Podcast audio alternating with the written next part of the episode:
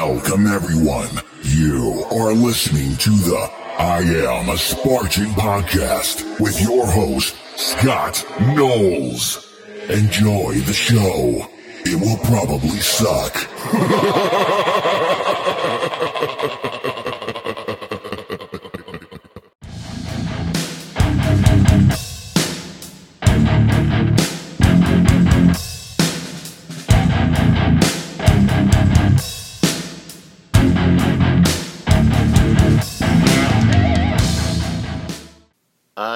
Scott the Fane Knowles, and you are listening to another episode of I'm a Spartan OCR podcast.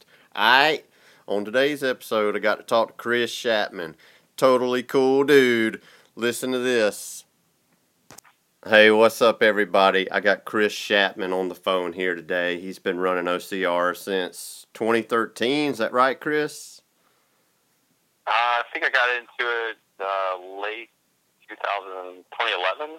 Oh, yeah? And really got started getting serious about it in uh, yeah 2012. Uh, which was then when I, I think I experienced Spartan at the end of 2012. Right. it was. Maybe that's where I was getting that, that information from. And I 'cause- get that, yeah, very well could could have been my first one down in uh, the uh, Carolinas.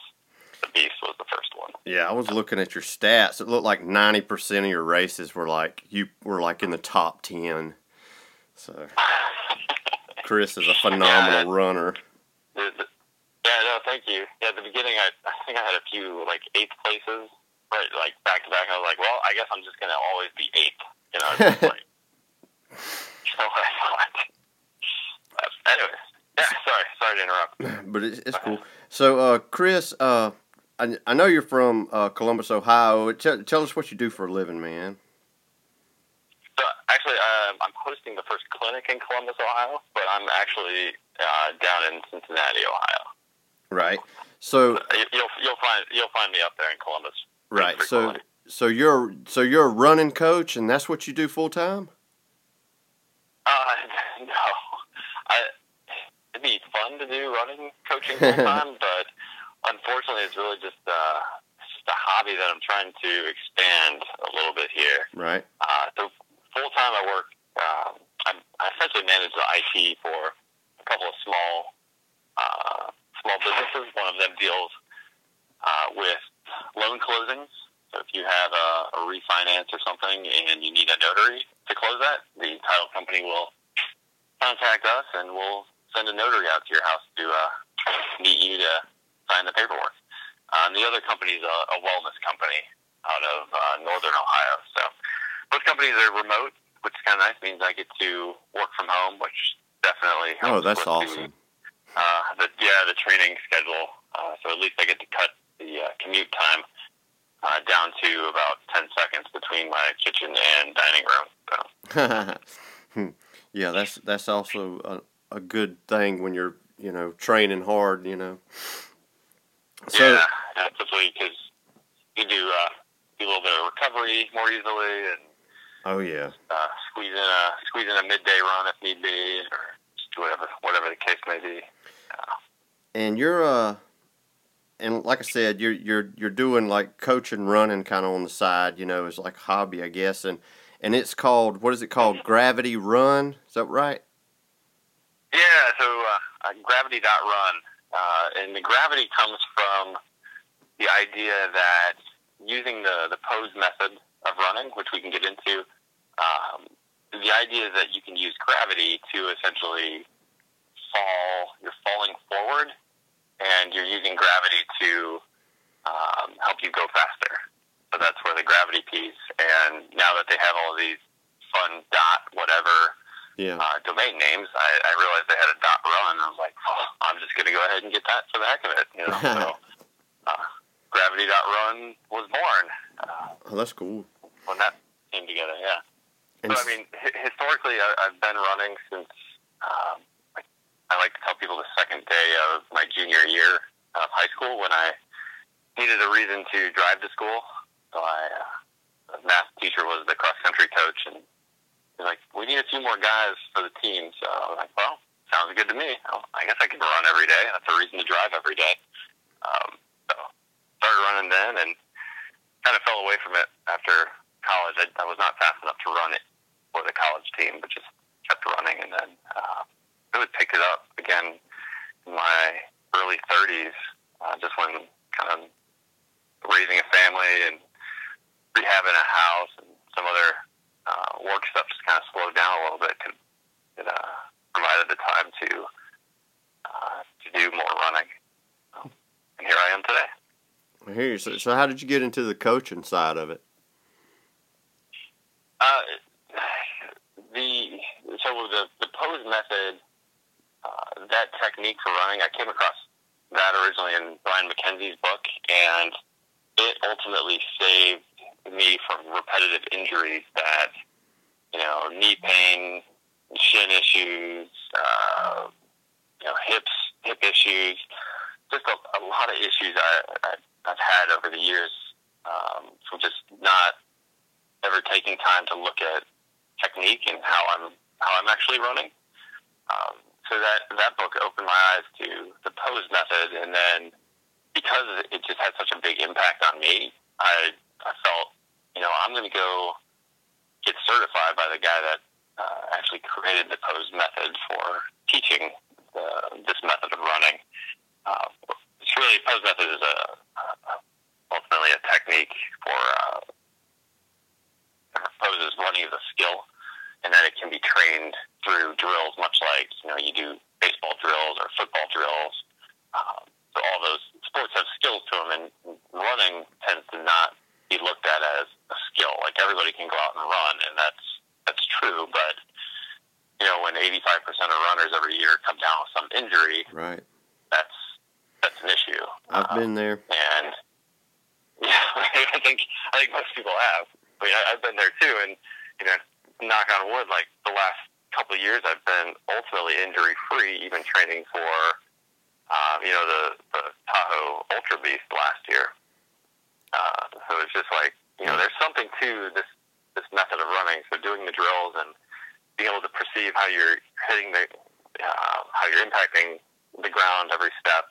Um, so I wanted to um, tell people about it and be able to, uh, you know, ultimately train people and pass pe- pass that knowledge along to to others. So the uh, Dr. Nicholas Romanov, the guy that came up with the method, uh, he he has these clinics around the country. So a few like a month and a half ago, finally decided, you know, what, I'm going to go and take one of his clinics. So I went and joined the went through the two day clinic and now I'm, you know, quote unquote certified to uh, teach the, the running technique.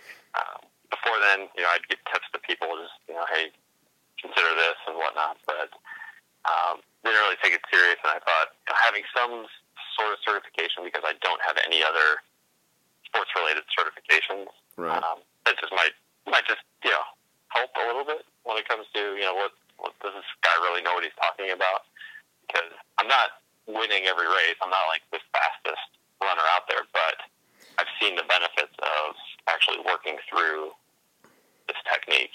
Um, And, and let's back up a second. You you just Mhm. mentioned about how you were training for the Ultra Beast at Tahoe. I, I I was cruising through your results and I saw where you took fourth place in that and you beat Robert Killian by ten minutes, which was pretty cool. well, let's, let's not let's not forget that Robert Killian basically busted up his knee the day before in the beast. So hey, don't downsize what you did, man. All right, yeah, was was fifth, and I was fourth on that that given day. Yes. you were on a better day, man. It was you didn't say, "Hey, Robert, why don't you go run World Championships the day before I beat you by ten minutes?" I mean, come on. That's true. That's true. You know, and honestly, I I thought he had dropped out of the race until I saw him on the, the second uh, the bucket carry on the second time around, which was close to the finish. Yeah. I, I thought if I don't get my act together and speed it up, uh, he's going to pass me on this last downhill. So it was good that he was there and kind of provided the last little bit of motivation to hurry up and get that thing over with. Right. So, did you like hang the medal on his neck when he come across the finish line? I, was, I was still trying to peel myself off the ground after after finishing that one. Yeah, that That, that was a brutal race from what I saw and read. Well, and then if you were out there past, you know, seven hours, I think that's when the snow started to come in. It started snowing not long after I finished, and I just I can't imagine being out there in the snow on that day. Oh, I could. I bet Thankfully, was they, they they took the swim they took the swim out because of the combined temperature of uh, the air and the water temperature was below a certain uh, temper, temperature, I guess. So uh, Spartan was like, it's just not safe to do that. Uh, they took that out. Yeah, it's one thing to run a Spartan race. It's another thing to run a Spartan race when it's under 30 degrees. That's awful. Yeah, and then then have to be exposed to water on the course. Uh, I mean, the swim is. I, I love the swims, especially you know maybe talk about Asheville just the other week, and like they had that creek run, and there were a few spots where uh, It was sketchy. Step, you were you were underwater. Yeah, right there at the beginning it was, and and man, I actually like passed a ton of people because they were kind of, I guess, you know, nervous about like sprinting through there and jacking up an ankle. But I'd passed a bunch of people in there, but then as soon as we got back up and it got flat, all the people that could run faster than me just come right around me. But hey, you make up time where you can, right? It's still your race, you know. Exactly. Yeah, those rocks were slippery and not they were not flat. So I was I was probably one of those guys you passed because I was I was taking my sweet time getting through there. I think I came out of the water and that creek at like 50th place or something. I was looking at the, the Athlinks results and I figured I was back there a ways, but didn't realize I was uh, Yeah. in 50th place. And then it went up that you went up that hill for like it seemed like a mile. I think it was just a slow uphill grade, and I'm like, yeah, everybody's about to pass me now. Oh, you know, but going back to you know this this technique, you can literally fall uphill and make running uphill a lot easier. So having recently had the training, and this being the first race with a decent incline, um, since then, I mean, it's like if you get your hips in the right spot and work on just pulling your feet from the ground and not pushing yourself up the hill, you can almost float up hills, yeah, which and is pretty mind blowing. yeah, and this past week I actually sent you a video of myself running, and you sent me mm-hmm. back the results, and I was reading the results, and I haven't tried any of the drills yet, and I and I'm going to, but it, I remember it was reading like in the frames you were t- it said something about 1.1 and i was running at a 3.3 uh, explain that uh, to me what is that actually talking yeah, about So, absolutely. So the whole thing with the pose method, and I didn't learn this until the clinic, um, with this analysis, you know, you'll probably been to a running store and people are like, oh, you know, well, we'll get you on this treadmill and we'll see how your feet pronate. And it's like, oh, everybody pronates. It's like, you know, it's so correct. Your, your body's designed to pronate somewhat and to absorb the, the impact. Um, but what we look for is this one-to-one ratio of the time you initially your foot initially contacts the ground and the time you get into the quote unquote pose position. So taking another step back, every runner goes through this pose position, which is basically you have one foot on the ground and then your other foot is Oh. Right uh, by your other leg. So everybody's leg has to pass through so it can then hit the ground again and your other leg then passes by. So it's this kind of figure four uh, position that you, you can think about it that way. Um, so it's between the time your, your foot initially hits the ground and then you get to this midline, um, that's, you want to count the number of frames.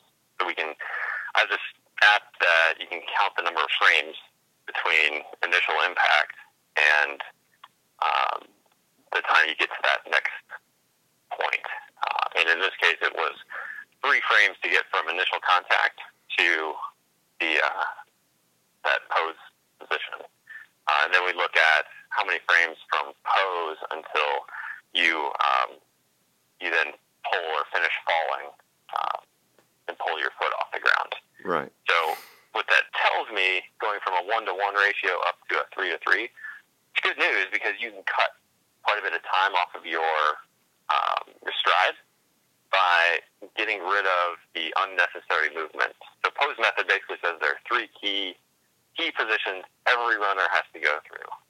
Now everybody now runners then typically subconsciously add on other um, other movements to their running. For example, like you can you want to land as close to under your center of mass, which is basically your your belly button. You know, landing under your hips. Um, and then that's going to let you get into this pose position really quickly. So the, then you fall again really quickly and repeat that process thousands of times as you run.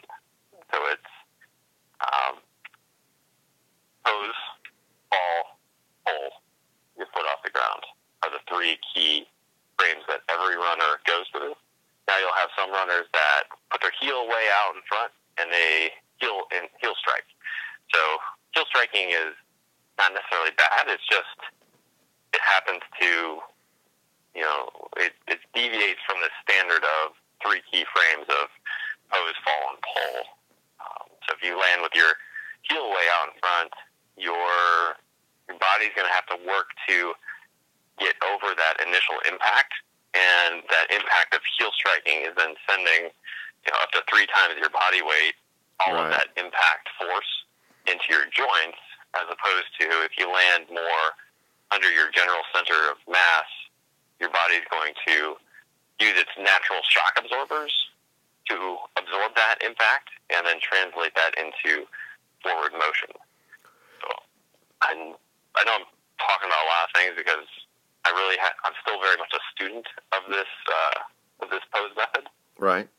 So if any of that, if you have any questions about that, Well, just stop me. I mean, from watching the drills, and I, I mean, Mhm. I, I'm I, I I'm pretty sure my problem is is I overstride a little bit, and from watching the drills, it looks like you know you're wanting to lift your knees up and then kind of make a, a motion almost like you're trying to kick yourself in the butt, but not as quite that not quite that high, and and when I try when I'm doing my slower runs and I try to kind of Mhm. practice my form and all, it seems like um, I'm I'm not you know they I'm what I guess what I'm getting to is is when you're trying to run in this form, do you want to try to run towards 180 strides per minute? Because it seems like when I try to lift my leg up more, like I'm trying to kick my butt or whatever, it seems like Mhm. uh, I get further away from 180 strides a minute. Is it because I'm opening up my stride too much when I'm trying to do that? You think? So okay, let's uh, let me take a step back. You you are overstriding uh, a bit, so it's not you're not I'm not too concerned about your overstride from a uh, injury perspective because your knee is at least bent when you're impacting the ground. There are other people where they have like a straight leg extended Right. and they impact the ground, and that's just all the force is going up like to the knee and to the hip. But you you you had your leg bent a little bit, which is great to see. So, um, but yeah, so you're overstriding a little bit. What we what the drills want to do. but then going back, pose method, it has a series of drills, and really the drills can be whatever you come up with. There are some standard ones, and I'm trying to you know, just every week throw out a couple of those onto uh, my Instagram page just to, you know, again, spread the word about. Yeah, your videos are great, by the way. I love the video drills you're doing. Thanks. Yeah, it's, it's fun trying to come up with them and just, you know, just trying to get some, some information out there for people to try. And the drills can look kind of funny because they're ultimately, they, they end up being like an exaggeration or a, you're trying to perceive how you're landing.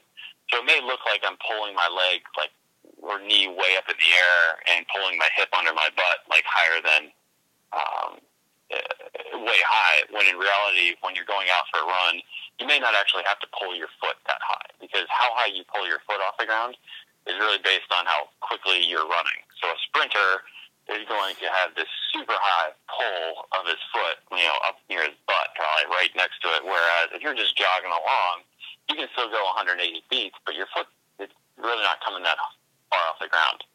Um, the quickest way I think to show people like pose method is um, just stand still and, and kind of run in place. So if you're running in place, you know, are you heel striking?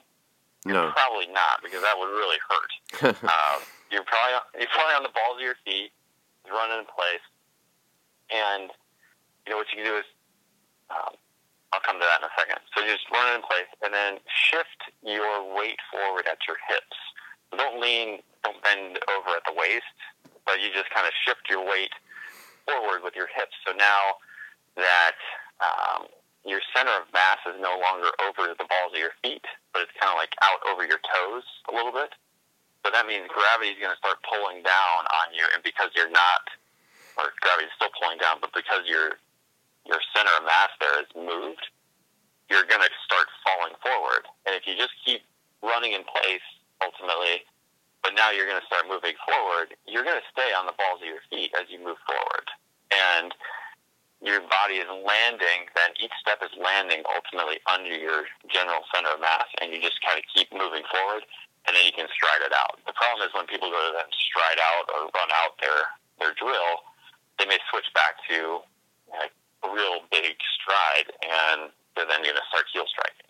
Right. That drill, just running in place and then shifting your weight forward, that you want your mind to be thinking, okay, how are my feet impacting the ground? Every step I'm taking here, you know, just boom, boom, boom, boom, boom. I'm hitting my hitting the balls of my feet, and my feet aren't really coming off the ground very high, which is fine.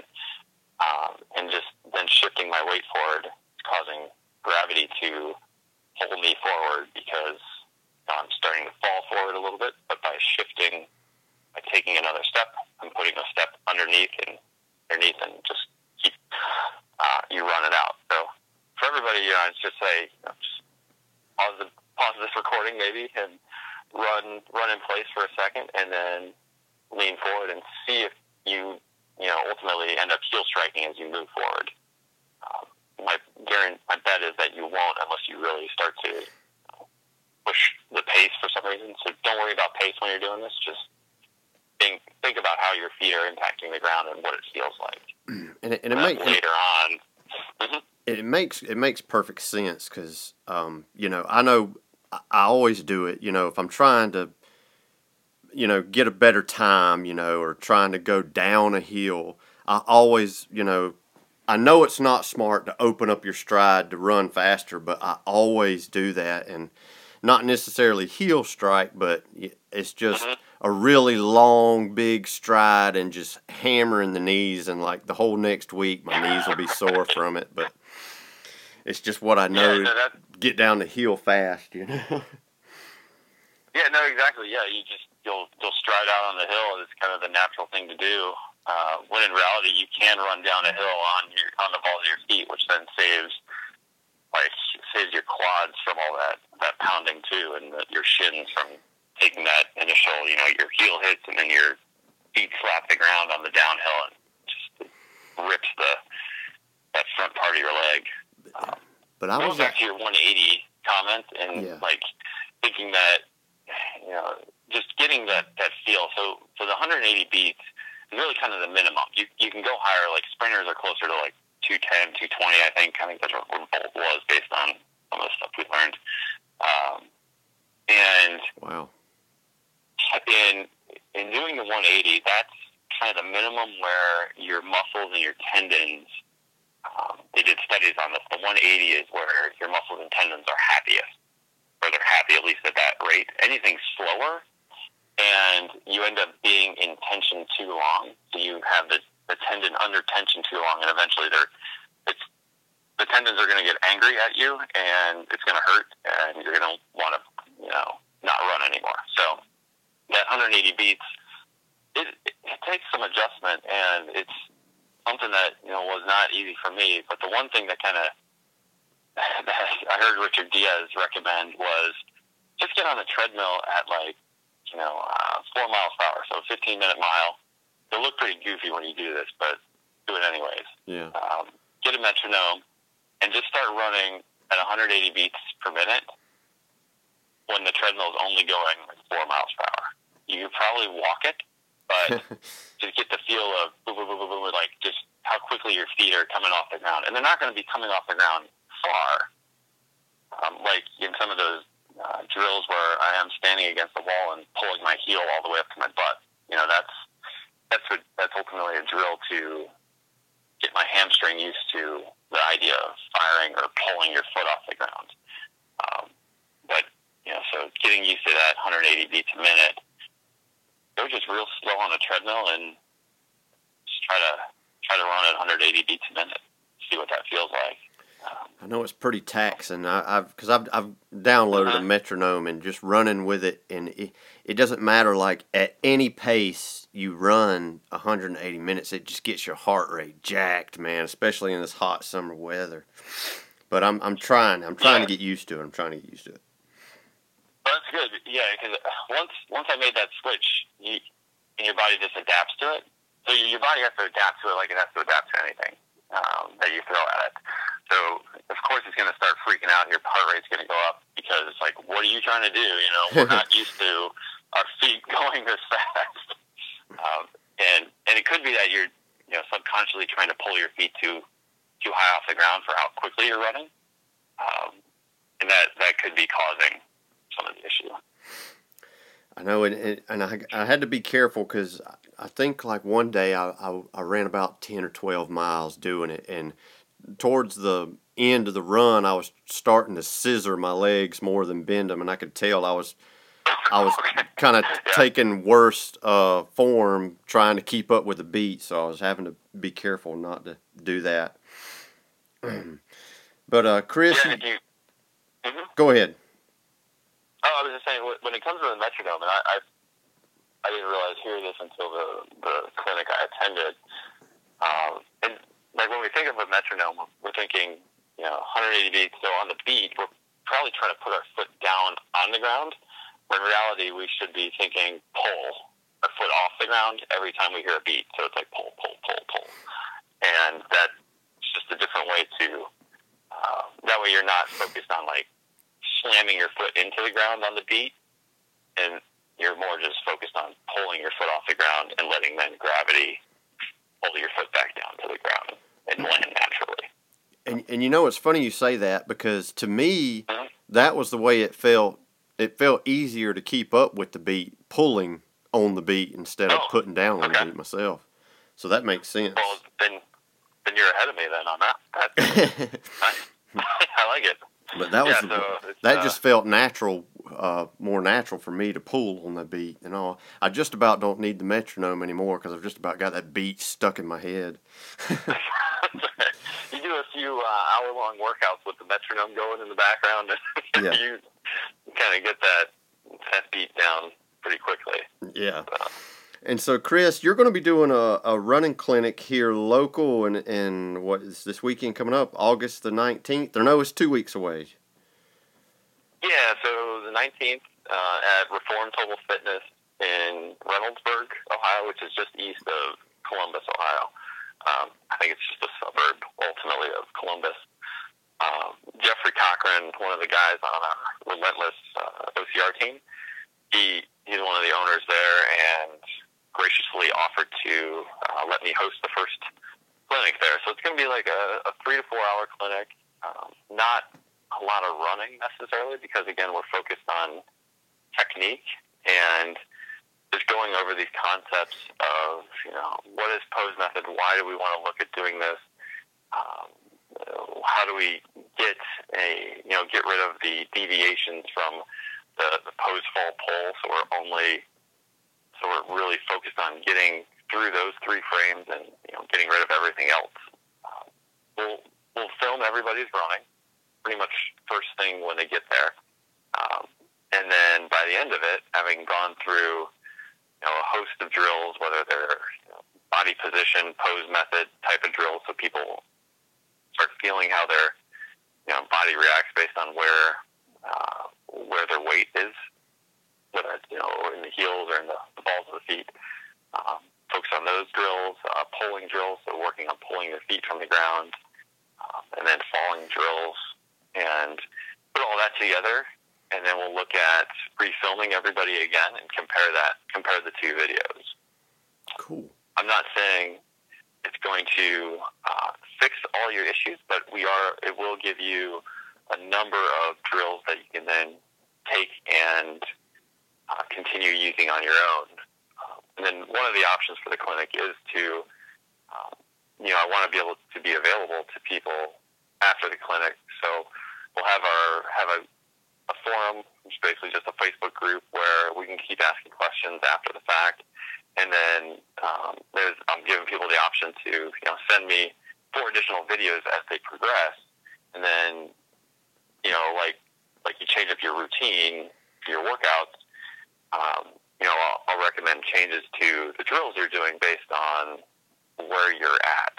Um, so, for example, I, I gave you some recommendations on drills that I think you should start with, Right. um, which may or may not be some of the ones that I've been putting on to uh, Instagram. Whereas um, I Caleb one of them Yates, I looked at. Uh, yeah, so I looked at Caleb Yates' um, stride, and he's act I mean, it's very rare to see somebody in the one to one ratio right away, but he was in it, and his his goal then really is all right. Let's let's just get faster. I mean, everybody for the most part wants to be faster, so that comes from really working on the falling aspect of becoming more comfortable with uh, being farther out over your over the ground, you know, from where your your legs are supporting you. Um, so you can actually lean. If you think about how far you can lean forward uh, without moving your feet, uh, you can go to 22 and a half degrees uh, before you fall on your face. Anything more, and you'll fall on your face. So like a sprinter, like Bolt, he's up near like 21 degree fall in 100 in his 100 meter dash. Um, so he's like living on the edge, basically. Yeah. So for Caleb, all the drills that I, I sent him were basically around falling and getting used to falling and being able to feel what that feels like, building the confidence. Um, and I'm I'm not going to say it was all me, but he did come in fifth on Sunday in Nashville. I think that was a pretty good placement. So I don't really know Caleb really good, but I know him enough to say, "Hey, Mhm. Caleb, what's up?" When we go to the races. yeah, But you know, Yeah. I used to would see him during the races like last year, but this year Okay. he's like upped his game. I don't even see him anymore until like after we're done. So whatever he Yep. changed up in his his workout or his running, it's working for him because he's been killing it this year. He podiumed at uh, Fort Benning when we were down there. that's right. That's right. He's he's been working with uh, Bracken and oh, I'm blanking on the name of their group, uh, Leaderboard. Yeah, yeah, yeah. So he's been working with, with them on the workouts, uh, but it was I, I you know, I appreciate him asking me to take a look at his, his video. Um, so and and that you know looking at coaching and whatnot, um, I am working with one guy out of Alabama right now, kind of putting a weekly plan together for him. But my goal is you know. You know, I just want to kind of augment and come alongside other people, other coaches, because I don't think a lot of coaches really look at form as part of the overall package. You know, I'll just say generically, it's like, okay, you want to do a 5K, well, or a marathon, here, here, here's the training plan, or here's, you know, basically the what we're going to start doing each week. But they don't look at, okay, well, how's your form? You know, are you, is your body designed to handle this increased load? Right. especially for somebody jumping into a marathon. It's like that, that's a lot of distance and a lot of pounding to put on your body, Yeah. uh, especially if your body's not uh, really, if your form is not there and designed to absorb that impact efficiently. well, it So, sounds. and ultimately, I'm saying, you know, I'll help people with their form, and I will be perfectly happy just doing that, and um, you know, happy working with coaches to, you know, the leaderboard can he can get they can give Caleb all the workouts, and Caleb if he wants to come back and have me review some video again, be happy to do that. So that's kind of where I see my my coaching being is more more on form and not form. Yeah, training plans, right? Exactly, because there there are people that are much smarter at putting those together than than I am. Right. Says the person that usually is in the top ten at every Spartan race he does. well, I'll just say I figured out what works what works for me, but I don't. The idea of giving training plans to people, it's, it's, a whole different game at that point. oh yeah. just the amount of time you really have to put into, which I'm seeing with you know this, this one guy that I'm working with. It's like I've really got to know him. I've got to know how he did last week and how he's doing. You know what what are we shooting for? Um, so I'm only giving him a week at a time. Uh, it's it takes a lot of time to do it right. You know, and that's really why I, happier just doing the, the form and helping people there because I think that's about all I have time for these days. uh, right. with between work, family, and know, my own running that I that I enjoy doing. Oh, no doubt. So, um, is there anything that uh, uh, people need to do when they sign up for this clinic that you're doing? Like, you got a website you got to sign up for it, or anything like that, or is it just show up, or? Uh, yeah, I mean the, the the best way to do it because I do want to keep the class um, classes small, and we've got right now we have three signed up, which in my mind that's a success. Like we did it.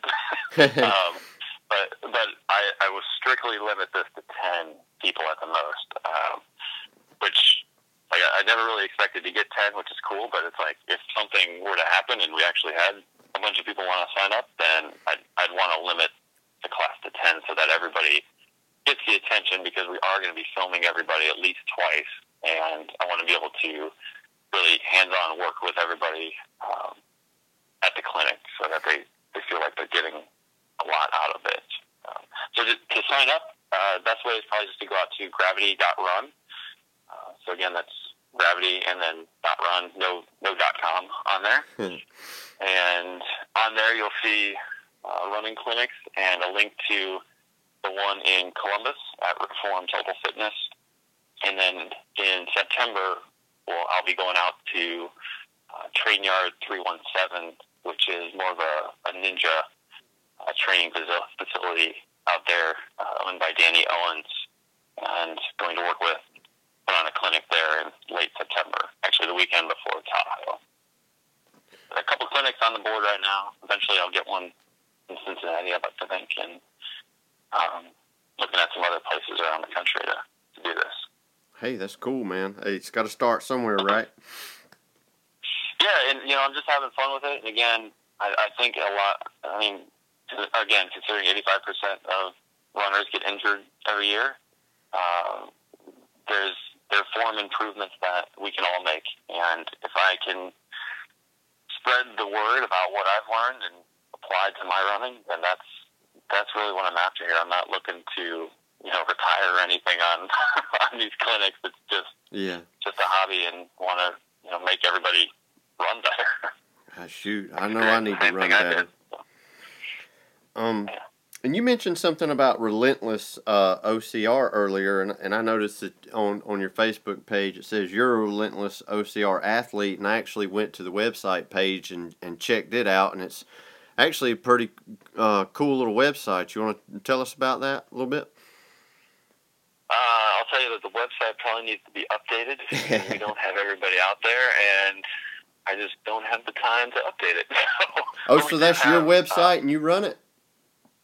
Yeah, that's that's another one. So I'm kind of, I mean, I'm the quote unquote tech guy, so I, I can put it together and you know maintain it as much as much as I can. So uh, Gravity.run is getting more more attention right now than the Relentless site, Right. but we also we put most most of our Relentless uh, OCR news and whatnot on Facebook. So just Relentless or Facebook.com slash Relentless OCR.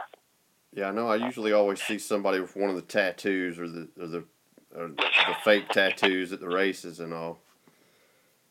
yeah, it's uh, it, it's been great to be part of a, a smaller team and just being able to encourage one another and give each other goals. Uh, and it's been fun to see how we we've branched out. So we've got one guy uh, originally from the Columbus, Ohio area, moved out to Denver, Colorado, and he's kind of switched to the whole ultra scene. I think he just did his first 100k the other weekend, uh, and you know, just we got people that are a little bit more focused on the the ninja stuff now, and um, it's just it's all part of this obstacle course racing community that uh, that we have. And you know, you, you saw it before the race. Like it was to me, it wasn't a bad thing that Asheville was delayed a half an hour because it gave us a half an hour to just you know chat with people. Yeah. that we typically don't get to do when we get to a race. It's all about you know, hurry up, get get ready for the race. Gun goes off, race finishes, and then you know there's a little bit of time usually to hang around afterwards. But that's that's it. So. I know, I spent some time it's- to me, that's what was awesome about the New Jersey Beast is on Sunday it didn't start until nine, and I was like, man, I wish every race that's right. started at nine. Yeah, that was the race you Yeah, placed man. first at too. That's right. Yeah, it was that was a strategic uh, points race. That one. I was like, you know what? I'm going to go to New Jersey, watch a couple buddies run on Saturday, and get their first Ultra Beast under their uh, under their belts. Uh, they they were both successful. That was good to see. And then. Like, let me see who shows up on Sunday then for the Beast and go for that 300 point uh, point Yeah. win. Hey, that was a good And idea. thankfully, yeah, yeah, and it worked out. thankfully. And I run I run the beast both days, and for some reason I don't know what it is about Spartan, but most of the time I run better on my second day, unless it's like maybe a sprint weekend. But man, I killed. I think I cut ten minutes off my time on the second day there. It was. A, I it was believe a, it because a lot better day. you didn't have, for one, you didn't have the the uh, Run through the traffic ultra to beasters. deal Yeah. with, and you were familiar with the course. Yeah. I think that that typically helps because you you know, you know I can push it here, or Yeah. I'm gonna have to hold off a little bit on this hill. So And didn't you like court marshal or something? Do the course marshal on Saturday or something? yeah, I was hoping Alex. Um, I his last name, Alex. He's out in Hawaii right now for officiating that race. Yeah. I didn't get the call for that one, but uh, yeah, I was helping Alex uh, officiate the Ultra Beast that day. Uh, typically, when Spartan has uh, multiple elite races on the same day, so there was an elite Ultra Beast and an elite Beast on the same day. Uh, one of us takes one of the elite races, and the other person takes the other one. Uh, yeah. So I may go back out to Breckenridge and skip West Virginia actually. What? Uh, I don't know. Just it, it's an option right now Mm. uh, to to officiate that Ultra Beast while he he manages the Beast and Sprint So- on Sunday. So Beast is the, uh, Sprint Sunday. Is the officiate thing is that kind of like a volunteer position or? Uh, you can volunteer to be one of the course marshals with the ultimately the lead official. So we have to bring.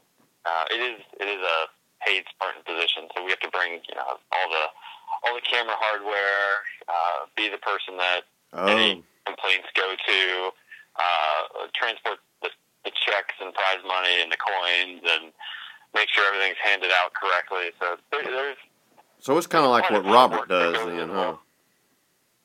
Yeah, I mean it's exactly what Robert Coble does. He's he's the lead uh, lead guy, and he'll he always takes a race. And then if there happen to be two races on that weekend, then typically Alex is the the other person that helps out. And then if if they have three races or Alex can't make it for whatever reason, then um, I can I can step in and help. And then we do have uh, at least two two other folks around the country that can fill in Hmm. um, for us.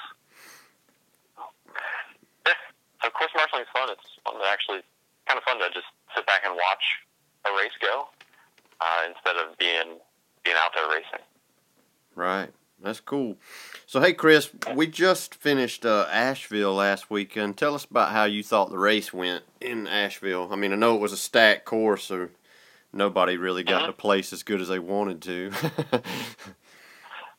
Well, you know, going into it, I figured, okay, having placed 26th in Monterey and knowing that life has been a little busier this last month for me, uh, I was probably shooting again for the 20 to 30 range, and I think I finished 22nd officially, 21st when I first crossed, I thought. But anyways, I think the results say 22nd right now.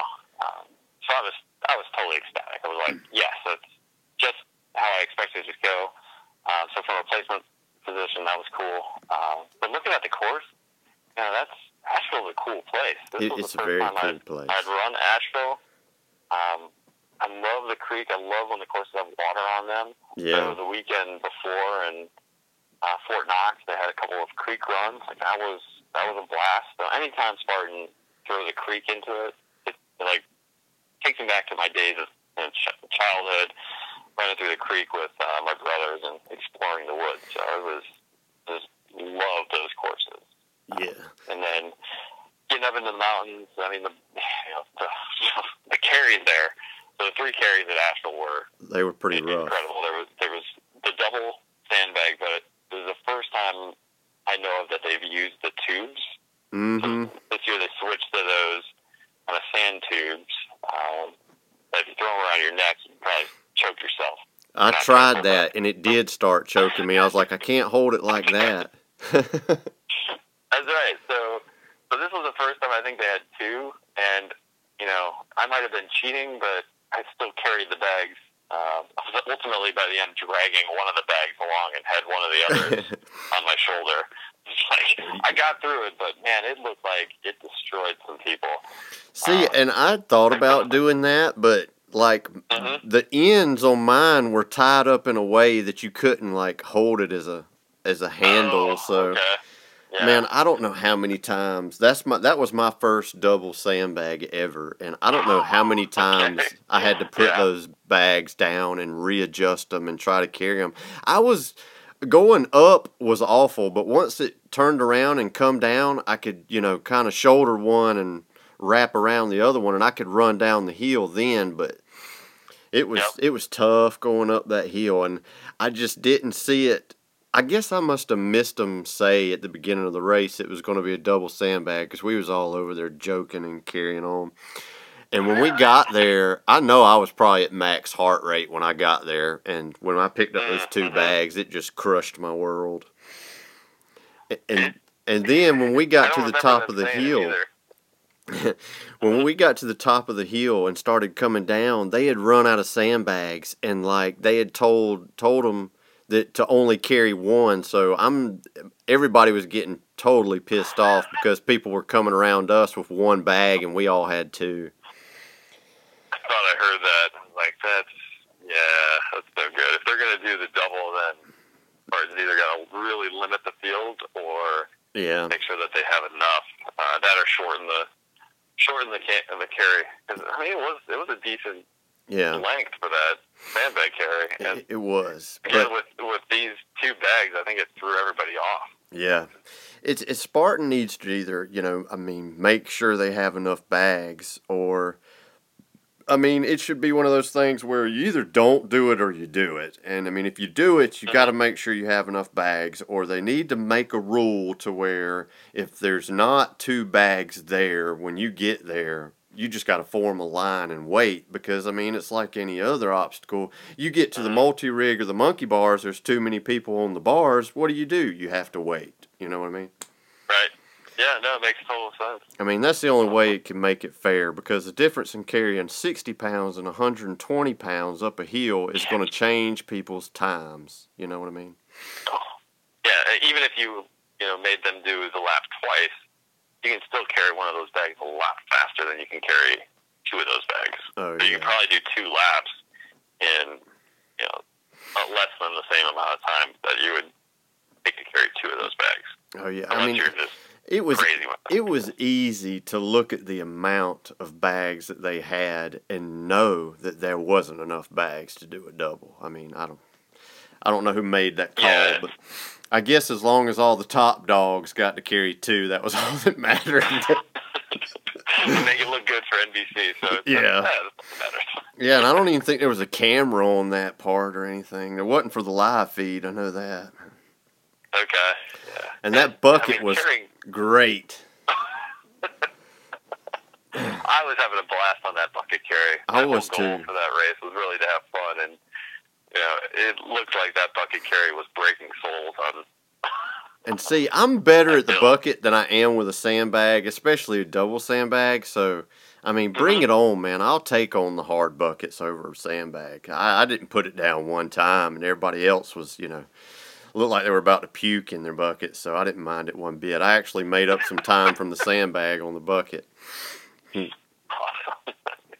yeah, that, the bucket carry was was fun. I mean, Steve uh, Hammond was right there, and yep, just jump, fill that bucket, and then hurry up that hill, and, you couldn't see the end, which was great. They put it around the corner. Yes. turn around. Uh, I You- think I heard half mile. That could have been an exaggeration, but it was It was pretty. It was pretty close. It was way more than a quarter mile for sure. okay. Okay. But it, but see, what was such a mind screw there is that that's the exact same place it was last year. And last Okay. year, you pretty much walked up to the top of the hill and turned around and come back, and that's what they changed it to on Sunday for the sprint. So, I guarantee you, everybody that run it last year was like, "Okay, all I got to do is go up this hill and turn around, and come back." nope. Oh, that is awful. That so I'm glad I didn't run it last year because I Oh, would man. have fallen. Uh, it was it was epic, dude. It was epic. But you're right. That log carry was pretty brutal too. I even forgot that I saw log carry on the map. So again, I run up to the log carry and I was probably at max heart rate and I was like, crap. And all the smaller logs were on the bottom, so I had to get one that was kind of big because I didn't want to look like a wuss and dig through them. Yeah, that one. I guess I when I came up to it, like, oh yeah, there was a log carry on the map, and I, I was feeling pretty good. But what, for whatever reason, as soon as I started up that hill, it's like boom, it just hit me, yeah. and I had to put the log down and just like breathe for a minute, like what is going on, and Yeah. you know, you really start questioning life at Yeah. that point. Why do I do these races? pulled it together, yeah, kind of made it back down. But it, it was a blast. Uh, you know, getting to the finish line, they had that whole gauntlet area. oh man. I, I I totally wussed out on the tires and just tapped the tire and went and did my burpees, which you know, in hindsight, that was a smart move because I think I ended up passing about four people Right. doing that. So until I can become a little bit stronger and more proficient at those tires, like I, I might just use that strategy Well, a you, while here. well, you got to think when you're gassed, you know, it might take you three to four minutes to do 30 burpees. It, you sit there mm-hmm. and play with that tire for a long time. It, it, it might not take that long, but it, it'll take you a little while. Like Sunday, I couldn't get my fingers under it Sunday, so I couldn't even get it at all Sunday. So I did. I just Right. I felt my time going, and I was like, I'm just gonna go do the burpees. So, but Yeah, I just wonder if they could get like because I think that's the biggest complaint is, is people can't get their their fingers, fingers under it. under it to to do the lift because you know we can all do you know pretty strong. You can do deadlifts, you know, Yeah. heavy deadlifts, and we probably all flipped a pretty big tire. But you're right. If you can't get your fingers under it, then you're just you're stuck. Yeah. So No, I had no problems with it on Saturday. I, I was able to get get my fingers under it, and and when, what I actually did, I did the same thing they were talking about. Hobie did, but I, I stood Yeah. it up and then I let it back down on my fingers, and then lifted it back up and flipped it over the second time. Yeah, that's that's what I keep hearing is the way to do it, and I keep telling myself, well, if I ever get the tire up the first time, then I'll try to remember to do that. But I'll probably forget and just be so excited that I actually lifted the tire once that I'll Yeah. forget to keep my hands under it the second time. Yeah, I think uh, the next time I'm going to try to kind of like move it from side to side and maybe like kind of move it up onto your foot to where you can get your Mhm. fingers under it. Maybe yeah, I think maybe Well, that. I just know that my my kids were yelling at me because their kids' race was starting in like five minutes. They were like, "Come on, we got hurry up and finish." They weren't worried about your race. well. They were worried about your theirs, Dad. That's right. So that was that was the motivation there was just hurry up and finish was, was them yelling at me. so that was the only obstacle you had to do burpees on was the tire. Uh, sadly, I missed the spear throw for the first time this year. I messed I up. Olympus and the Z wall on Saturday. Oh, oh yeah, Z wall. That one. That one used to be my nemesis. I slipped right off it. I got right behind somebody and I had to wait for him, and I relaxed my hand for one second and then my weight was too far back and I was like, man, I can't believe I just did that. That's supposedly the issue. I mean, guys, guys fail it more than the ladies because we stick our butts out for some reason. Yeah. That's what gets us. We got to keep our keep close to that wall. yeah.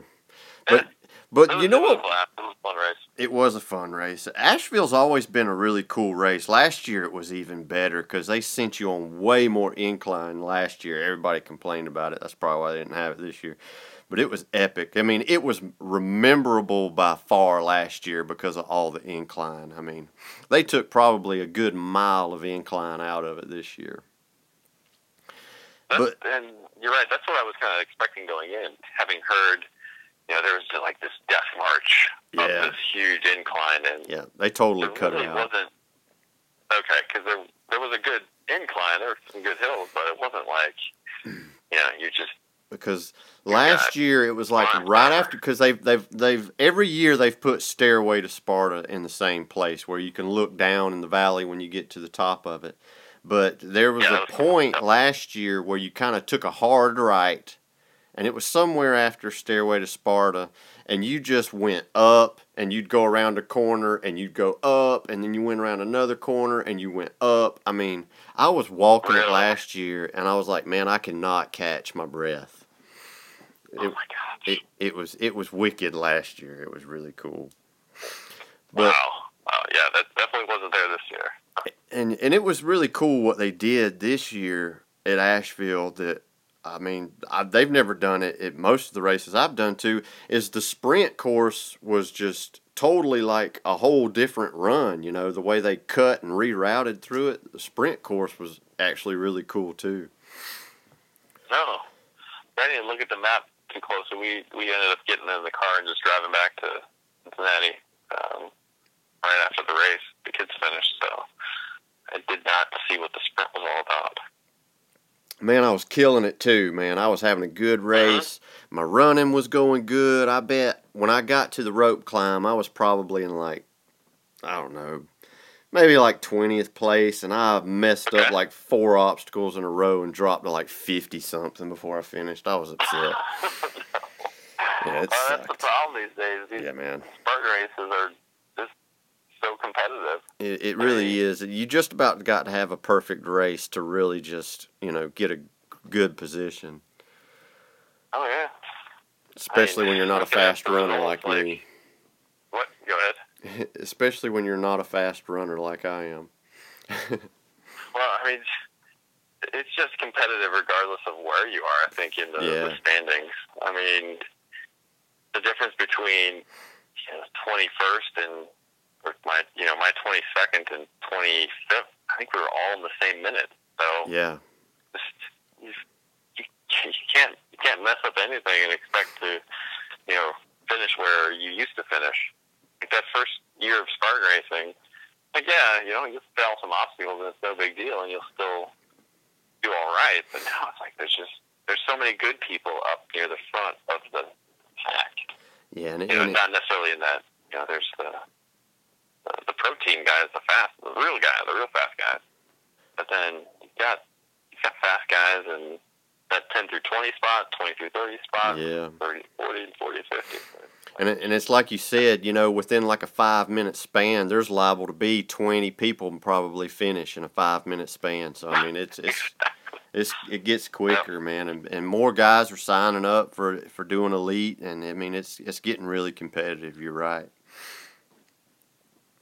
But that's good. That's good for the sport, and you know, I don't have any any issue with younger guys coming in and beating me. It's it's it's great to see um, new faces on the podium. Uh, it's great to see these new faces at the race because that just means the the sport's going to grow and it's it's growing. So that's and if if I can be a target, I know I'm a target for at least a couple guys on the team. Like if I can be a target for them, make them run harder, then that's cool. Like that's that's fine. When they beat me, I'm gonna I'm gonna congratulate them. I'm not gonna necessarily make it easy for them, but congratulate them. Did Robert congratulate you when you beat him? No, I think I had already made it over to the uh, beer tent by then. yeah. Did you bring him a beer? It's like, here you go, Robert. Sorry about your race. Oh man, if he hears this, he's gonna gonna flip now. I'm sure he's a cool guy. He, I think he was top five in Asheville, and I was twenty second. Let's not forget that. Yeah. Yeah, but that Ultra Beast at Tahoe, though. Uh, on that Sunday, the story was different. I I remember seeing a video of that, and like Hunter McIntyre was like drunk and goofing around with everybody right before they left out. Did did, were, did you see any of that? Uh, yeah, I was like, "What is going on?" Hunter, I think, was still. He was out there in a Christmas sweater or something. Yeah, yeah, he was having a good old time. I think he sprinted the first hundred meters of the race when it started to. Yeah, I think I heard I heard about that, and somebody had a little short video of it. It was posted on Facebook. Probably the the Bro CR group did. They were all all there. Well, hey Chris, man, we're coming up on an hour, man. I don't want to take up any more of your time while you're on vacation. Uh, so it was August the twentieth, nineteenth for your clinic. August 19th, the afternoon of the 19th, uh, 1 to 4 roughly. So, spend a lot of time with everybody, uh, breaking things down and going through those drills and getting that feel. So, August 19th for the Columbus one, and then I'll get uh, September 23rd for the one in Indianapolis. Uh, and then, yeah, you can go to gravity.run right now and register for either of those. Uh, there's a clinic only option, or you can do the clinic uh, plus, I'm calling it, which is for additional video reviews um, after after the clinic. So, well, continued continued education and work with me after the fact. And, and and what's what's your Instagram for people who want to follow you and maybe see some of these drill videos? Isn't it like Gravity Runner or something like that Uh, it's, it's actually just gravity.run also. on Instagram? Find me there. And yep, Instagram is gravity.run. Changed it recently from uh, the instant messenger handle I'd created back in like 2001 Right. to, uh, to now gravity.run. So mostly, uh, yeah, it's mostly these, these drills now and other random running and obstacle course stuff. well, hey, that's cool, Chris. Well, man, I really appreciate you talking to us today, man. I just appreciate the invite. Thanks for uh, thanks for asking, and again, thanks for sending your video along. Um, it's helping me look at all these different uh, different strides that people are doing, and helping me with my uh, recommendations on what we need what we need to work on with everybody. So thank you for that. And Thank you, because I'm going to start using some of those drills. I need to tighten up my game, for sure. well, good. And if you uh, after a month or so of going through those, send me a new video. We'll we'll take a look and see um, if we can adjust the drills and uh, work on the next step. Cool, man. I'm going to do that. Please do. All right, Scott. Well, we'll talk to you later, and uh, look forward to uh, seeing you at the next race. All right. Thank you, Chris. Bet. Take care. Bye. Hope you enjoyed that. I want to thank Chris again for talking to us. Um, if you're in the Columbus, Ohio area, I would definitely check out that clinic that he's fixing to put on. Um, there's not a lot of people out there that can say they don't need any help with their form when it comes to running. Uh, my next race will be in West Virginia. Holler at me there.